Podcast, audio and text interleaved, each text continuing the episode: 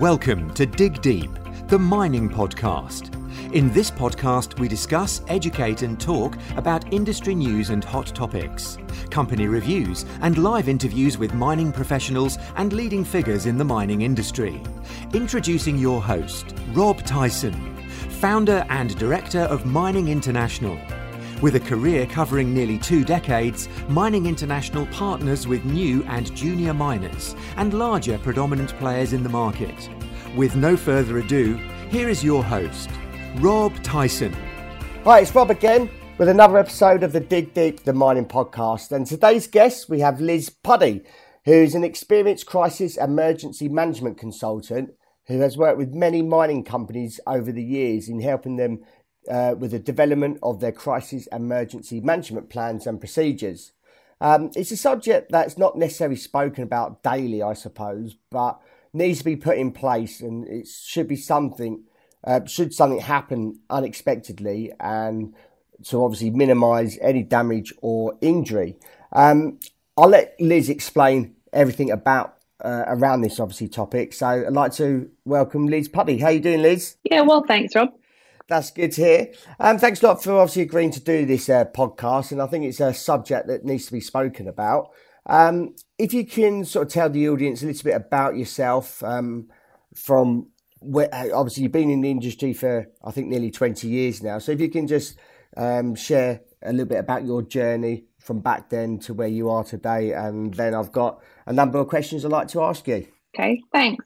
Um, yeah, so I started my career in risk with BHP, or more specifically, BHP Transport and Logistics. And back then, BHP had a fleet of ships transporting products globally. And as such, they introduced crisis and emergency management to their business back in the early 90s. I was fortunate at that time to be, I guess, one of the people that was nominated and trained in that response process. They had consultants come out from London at that time because, as you say, crisis and emergency management wasn't really it's still it's getting more spoken about now but it wasn't really um, big back then. Yeah. and then so they rolled out a complete kind of training package and trained up a whole bunch of us and we had dedicated teams and the likes. And then not long after that rollout was completed bhp had a vessel run aground in tasmania australia. Okay. and as a result of that all our training was pretty much put to pretty good use. So that particular response went on for a number of months. And i can honestly say after that I was pretty much hooked. Um, crisis and emergency management for me, I guess, from that point forward, was the passion that so many people seek in a career. And I found it, which was great. And then after that uh, event, I was then approached by my manager at the time to see if I would consider taking on the role of maintaining crisis management within Transport Logistics Group, which I willingly accepted.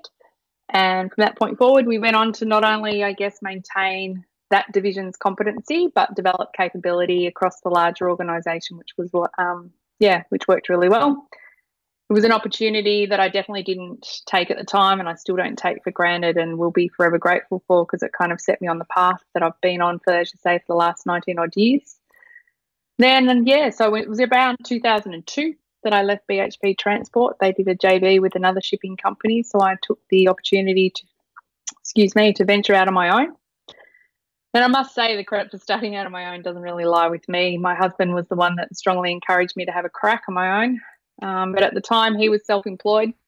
And um, perhaps this is the risk person coming out of me, but I thought, how on earth do, you know, two parents survive if we're both self employed? And at the time, we had two small children. I thought, sure, we'd starve to death or something similar. Yeah. But with his encouragement, I did.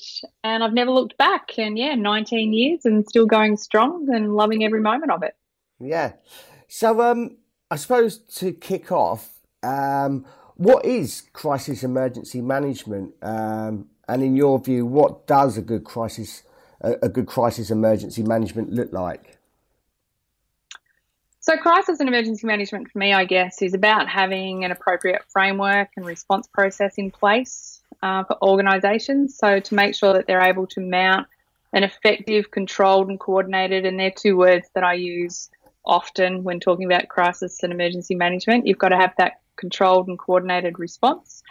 So if they've got a good framework, good process, good documentation in place to make sure that they can respond to any incident which might impact their business. So you definitely can't do a cookie cutter approach. It's got to be tailored to the needs of the business. The process I implement across all of my clients is the same, but I've got to make sure that we tailor it. So you've got to have the right framework, you've got to look at their threats and their risks, make sure you've got the right trigger thresholds and you're utilizing, you know, their resources um, to make sure it suits their needs. So, and giving them the confidence and the capability that it doesn't matter what pops up at them, they're going to be able to mount a response. And then these day, this day and age, that's got to be pretty much a 24 7 response capability. Yeah. And what kind of, I suppose, situations would you call it a crisis or emergency in your view and what you've experienced? Yeah, I guess that's different across different organisations. So, yeah. and the thres- thresholds are always very different as well. So, more mature businesses, their thresholds can be quite because they're business as usual, um, and business continuity strategies are a lot stronger and a lot more mature. Yeah. But that's part of you know developing those triggers and those thresholds. But comms is a big one, you know. So reputation and brand is one that can you know very quickly this day and age with social media and the likes push those barriers and put yeah. out push us into response mode. We then have your pandemics and epidemics, which seem to be becoming more prevalent. Um, you've got all your operational impacts, uh, you got weather implications. So they're the one, they're the common ones, I guess, that yep. we see a lot of. Um, but the operational ones are the ones that put a lot of variety in what I do because obviously each organisation has different risks in that space. So, what would you say, for instance, like a, a, a, smaller operation, a smaller mining operation compared to a lot larger mining operation? Is there a lot of differences in terms of a, a crisis emergency management that plan that you put in place? The process is the same. Yeah. Um, there's not a lot of differences. No, the process is the same, but it's the resources that are um, kind of different. And the only other thing that changes a lot is their risk profile could be very different as well. But the process is pretty much the same. And we've got to, when I say the process, so how we respond is the same, but how we set you up will be very different because your framework may differ. A large organisation may have what we call our standard three tier yep. response framework Whereas in smaller organisation, we may have a two tiered response framework. Understand, yeah. Um, just want to go back, obviously, um, just on your journey when you mentioned that you started off on your own. How was that, and how did you sort of develop yourself and move through that whole process to where you are today? Yeah, it's funny. It's um, I think I've been very fortunate in that space. Uh, as I said, I didn't go begrudgingly um, out of my own, but I went yeah. very tentatively out of my own. And I, I suppose I went with the attitude that, well, if it doesn't work, I'll just get a normal job like normal people. You know, I'll yeah. give it six months. And um, and that will kind of appease my husband because hey, I had a crack at it and it didn't really work, and you know, so now I'll just go and get a normal job. And then, as I say, I think my phone started ringing. I still remember that day very vividly. My phone started ringing in the January, and through good luck, or I think networks is the big one. You've got to keep those networks. You never burn a bridge. You yeah. um, network huge, and I've never had to market my business to this day, which I know is really bad. But I still don't have a web page. Um, because yeah, I've been really fortunate in that space. So word of mouth, and maybe you know, I'd like to think that the work speaks for itself. Yeah. And yeah, so I've been really lucky in that space. Yeah. Um, obviously, um, this is a, a mining podcast, and obviously, you do a lot of work with mining companies. But what other sectors do you do you cover as well? Yeah, so I do. Um, yeah, obviously mining. I do a lot in mining, but I do do a lot for um, so not for profits I do a lot in the health um, education space. We also have some finance clients, leasing clients. So it's quite broad, um, which is great. In my early days, I used to be very much um, mining and transport and logistics. But in the last probably 10 years, it's moved into those other areas, which is great. So it yeah. gives me, um, I guess it gives me a bit of durability as well um, in declines and the like. So but of different industries. So yeah, it's been great. Yeah. So what kind of services do you provide a mining company? So if a mining company gives you a call, uh, what kind of mm-hmm. services? Obviously, I take it depending on the, the size of the organisation, but generally speaking, what would what services would you actually provide them or can offer them? Yeah, so normally, um, so if it's a mining company that's been in the business a while, they will have had a crisis and emergency management plan and yep. they've dusted it off and they've realized, hey, this doesn't really suit our business anymore. So I come in and help them with doing a review and tailoring that to their current needs um, and proposed, you know, growth. So I come in and do a lot of reviewing um, and develop that framework again or realign that framework and realign the process as well to make it a lot more durable and easy. I think that's one of my biggest tasks that I do is I guess uh, undoing a lot of the complexity that have been put into existing plans and frameworks. So keeping it simple is, you know, it's so imperative to a good crisis and emergency management framework and process. And for whatever reason, we seem to have overdone that um, in the last 10, 15 years. So, bring, coming back, simplifying it, making it something that people are willing to use. So, that seems to be a lot of my market with existing uh, mining companies that have been around for a while. And then the newer ones, it's, you know, the outcome is exactly the same, but it's coming in and introducing them to the crisis and emergency management process what they can get out of it and designing that framework and process again. Yeah. So I suppose, like you said, ma- making it simple so everyone can understand it and everyone can follow it. Um, and I suppose yeah. as as a mine evolves, as it gets bigger, their plans do alter and change with the environment. Yeah. So that I suppose that's where you so you might go you might visit you might have repeat customers where you would go and help them with their management plans um, or uh, crisis emergency management plans. And then a few years later, when they may have doubled in size, their their their plans would have changed, or they need updating or altered slightly. Yeah, and a lot of my clients are repeat clients. So yeah. because not only so as you say, but we we tend to do that annually, review their documentation, and we do that by doing training exercises. So, running those desktop exercises, utilizing credible scenarios. So, what keeps those that senior management team awake at night at that particular time? Yep. Running scenarios about that, testing are we in a good position to respond to something like that if we need to? And what we tend to do by doing those credible scenario trials is then creating a checklist to say, well, okay, we know if we have a incident like that that we need to respond to, here are our top 10, 15 things that we should consider because we worked that out by doing that exercise. Yeah. Um, so, yeah, place... lots of repeat business. Yeah, sorry, carry on. No, that's fine. I was just going to say you'll get lots of repeat business in that space by making sure that we maintain that capability by running those exercises. Yeah. You're you're based in Melbourne, Australia. Yeah. Um, and I, t- I take it you, I take it you don't just work within Australia um, and probably work more acro- across other countries and continents. Um, how do you sort of manage that? And obviously, you, you probably you will have to go and visit sites and that. How, how do you how, how do you manage that on a larger scale? Yeah, so I guess it's funny. Um, when you live in Australia, it just becomes kind of second nature that we're going to get used to long plane trips. And I have the innate um, built in skill that I can pretty much sleep standing up, which is always beneficial.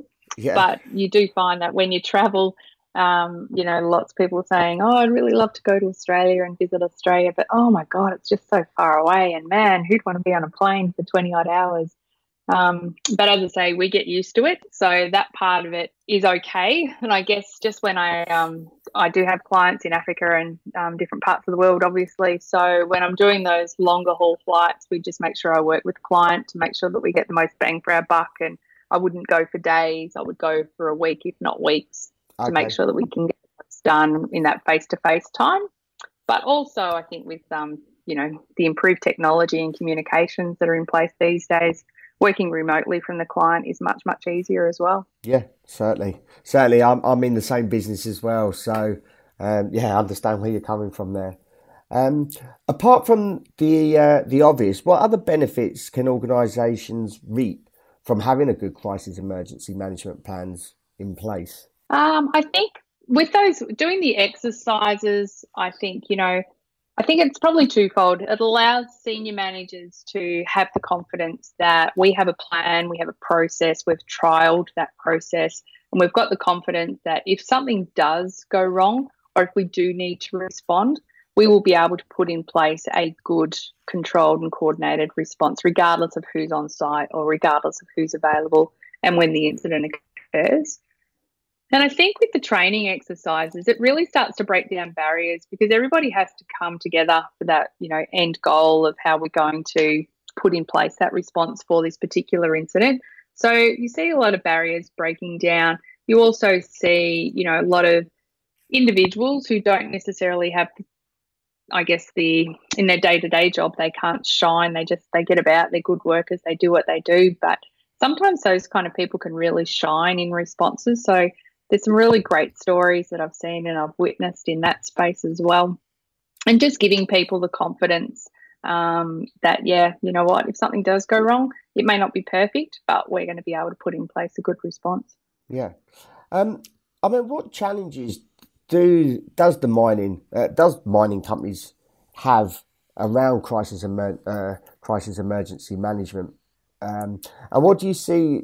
What do you see as a lack in the industry around this around this area. Obviously, if you deal with a lot of a lot of companies within the mining industry, and they have and you go and see look at their management plans, and you think, God, we've got a lot of work here. Is there a is there a common theme that you see? I think that the overcomplicating is a common theme. I think that's you know something that we've inherited um, from 20, 15 odd years ago is that unless you had a two inch binder sitting on your desk, it clearly wasn't a good plan. So, you know, we've got to break down that barrier and that's getting much, much better.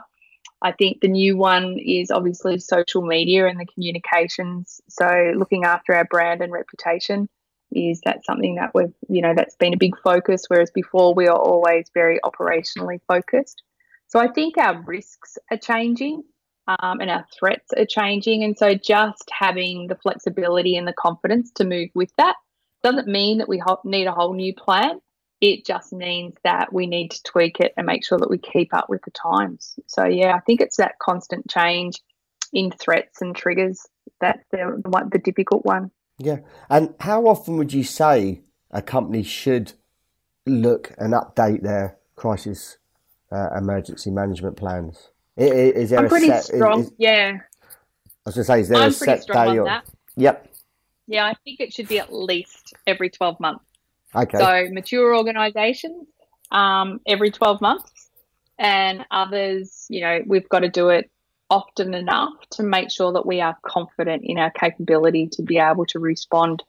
So even in a mature organisation, you know, we should be practicing good scenarios, as I say, at least annually people learn by watching good operators respond. So it's a great learning tool. Uh, it continually, you know, builds our capability and we maintain that um, ability to respond. So at a minimum, every 12 months, definitely. Okay.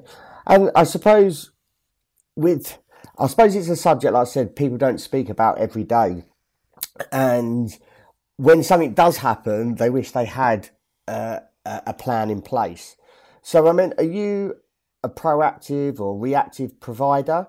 Um, and are you able to sort of assist organisations in responding, um, or is your primary focus helping them prepare for uh, the readiness of something potentially happening? Uh, I guess my strength is being that proactive provider, and that's where the majority of my business lies. Thank goodness, because we might be in a worse state if all I did was that reactive response. Yeah. Um, so yeah, so proactive, making sure that they are prepared is where my forte. I guess not my forte. I guess that's where the business is and where the what the business is targeted towards. But I can definitely help uh, organisations respond, and my strength is obviously in the facilitation of that process and letting them utilise their technical expertise um, to respond doing that process.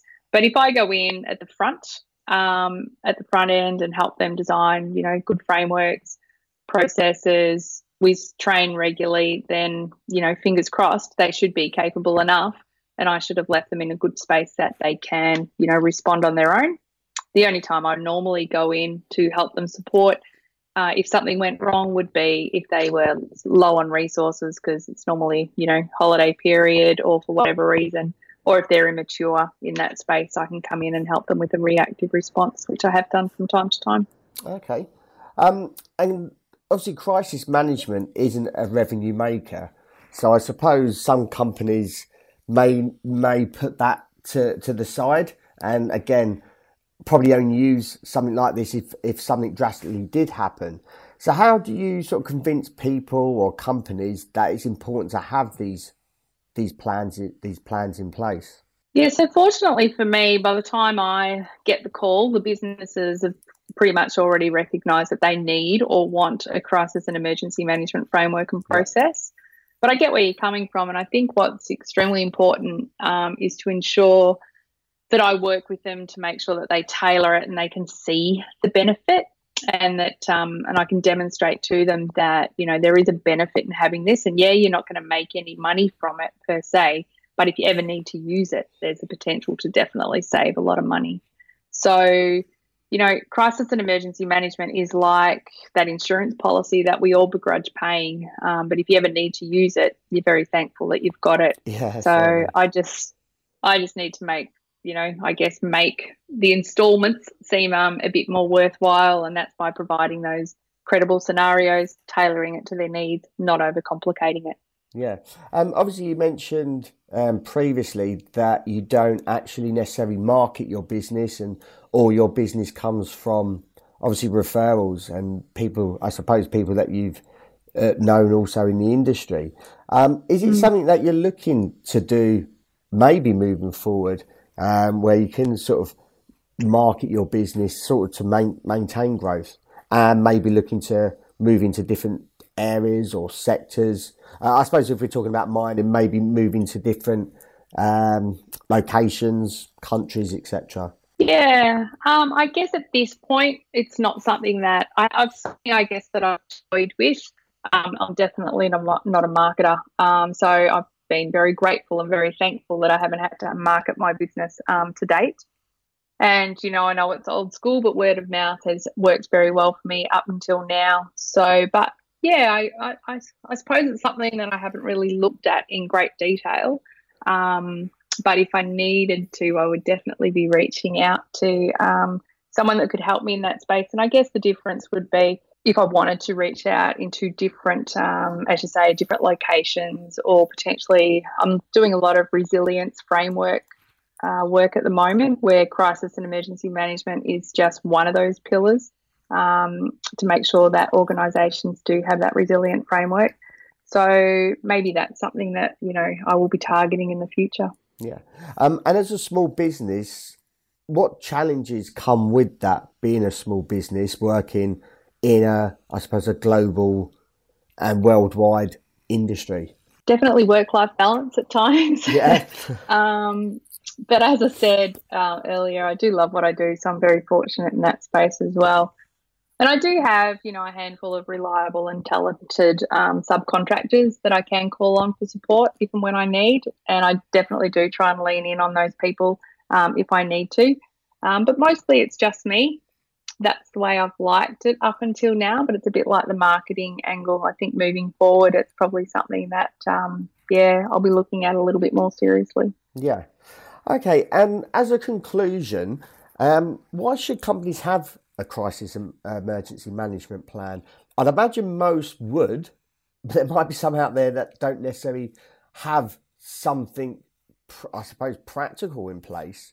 Um, mm. But why should why should they have a, a, a crisis emergency management plan in place? I think you're right. I think most would, but whether or not it's practical um, is probably the question. We've probably all got something that we need to have it for governance, and we need to have it, you know, to make sure that we can, you know, get operating licenses and the likes. But whether or not it's practical and whether or not it's going to be useful. So why do we need a good one. I think we need a good one because, as I said, it's like your insurance policy. If something happens, you want to know that you can mount that response, and you've got to be able to mount that response to, you know, a save lives, a look after your people, your assets, and then ultimately your reputation and your business. So, um, if, if you're starting behind the eight ball and you find yourself in that situation, it's a really hard game playing catch up. So, crisis and emergency management isn't something that you can kind of just wing. You do need to have that preparation. Yep, certainly, certainly. Well, really appreciate your time, Liz, um, for um, obviously talking about um, crisis and emergency management plans. And like you said, some some some people will have these. Like I said, they might not necessarily be practical, but it is something that is in, uh, essential, especially in mining, um, especially with especially with a lot of uh, it's a heavy industry and a lot of things that have gone on more recently. And I think they do need to have these plans in place. So um, really appreciate providing um, the audience with um, your your knowledge around this subject. If um, our audience wants to contact you, how can they go about doing that? Yeah, sure. So my email is Liz Puddy, that's all one word, at bigpond.com. Yeah, shoot me an email and yeah, that'd be great. Yeah. And are you on any social media platforms? Uh, not really. I'm okay. so bad, aren't I? Um, but yeah, no. I think so you're on LinkedIn because I did uh, did see. Your, I am on LinkedIn. Yes, see, there you go. I am. You I am are. on LinkedIn. Yeah. So may, maybe. And yes, and you'll find me under the same Liz Puddy or Elizabeth Puddy. But yep. um, yeah, you will find me there. So maybe might need to start checking that if um, our audience wants to uh, contact you. Yeah, yeah, I definitely do check it. Yeah, but I forget that I am. Yes, I am quite progressive. Look at yeah. that. um, alternatively, you can con- if you've got any questions for Liz. Um, alternatively, you can contact myself and I can pass any messages on on onto her. And my email address is rob at mining, inter- uh, mining-international.org. Um, really appreciate your time, Liz, for providing that information.